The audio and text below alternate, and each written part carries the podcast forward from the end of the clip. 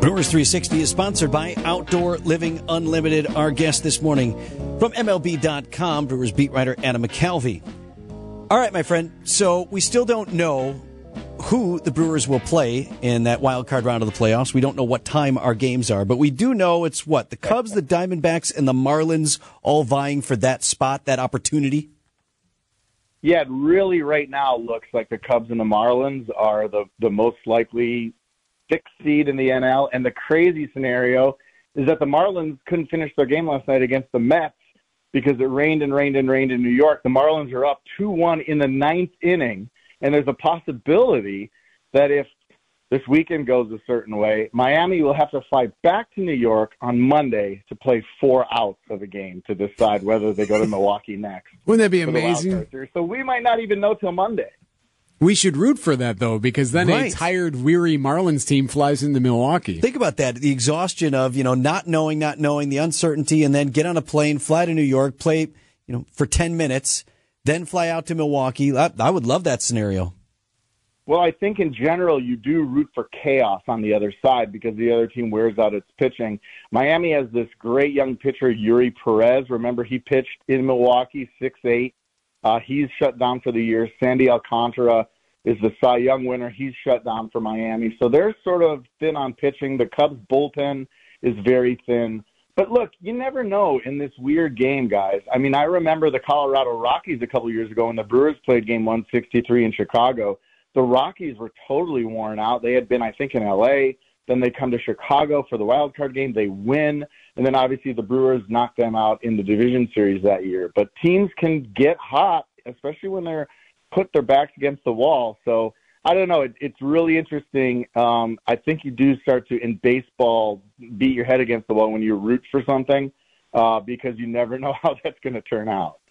So earlier this week, Adam, we uh, Eric asked uh, Brewers manager Craig Counsell uh, for a progress report on Garrett Mitchell, young superstar, and he's like, "Hey, are we going to see? We have an opportunity to see him back here?" And Count said no. It's like, not we're, he's yeah. not going to be available to us for the rest of the season. And there he was last night, took his first pitch since returning and jacked one. Uh, but w- what happened? What what's changed for Garrett Mitchell? Well, I think they decided they just wanted to see some regular season games. I think they're trying to navigate this because Mitchell had a major injury, and I, I don't think that should be overlooked.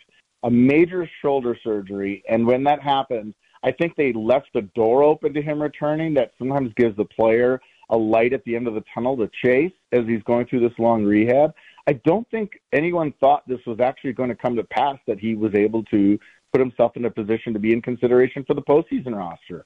And I think after kind of debating also the makeup of the roster in the last couple of days, how many pitchers and hitters they might carry, who the opponent might be, and how many left-handed bats you might want, and how much speed might play in a series like that. I just think there became a scenario where they decided, look, let's let's just see him in four regular season games. Let him test it out. Let's let our eyes tell us a little more information in addition to what the doctors are telling us about where he's at in his comeback um, and they opted to kind of change course a little bit. Things change fast when you get close to the postseason, and the tiniest little edge can make a difference in a series. So they're spending a lot of time debating the makeup of the postseason roster, and this is something they wanted to do. Adam, you've been covering this team for a long time now, so you've seen all of these postseason games. You've covered them closely. Tell us how this year, how this roster is different than any previous one, and why we may have more hope potentially this year. Well, the postseason is all about overthinking everything that exists on paper. yes. don't always agree, but the fun part about this is looking at everything on paper and the matchups and how teams might match up against each other. The strength of the Brewers is obvious. Corbin Burnes, Brandon Woodruff, Freddie Peralta. And that last turn when they all went through the rotation didn't go as planned in Miami last weekend, but on paper, that is super formidable. And the way that, remember, if they can get past this best of three in the first round, the division series has an extra off day baked in now into the schedule. You can use three pitchers if things line up right to get through an entire five game series.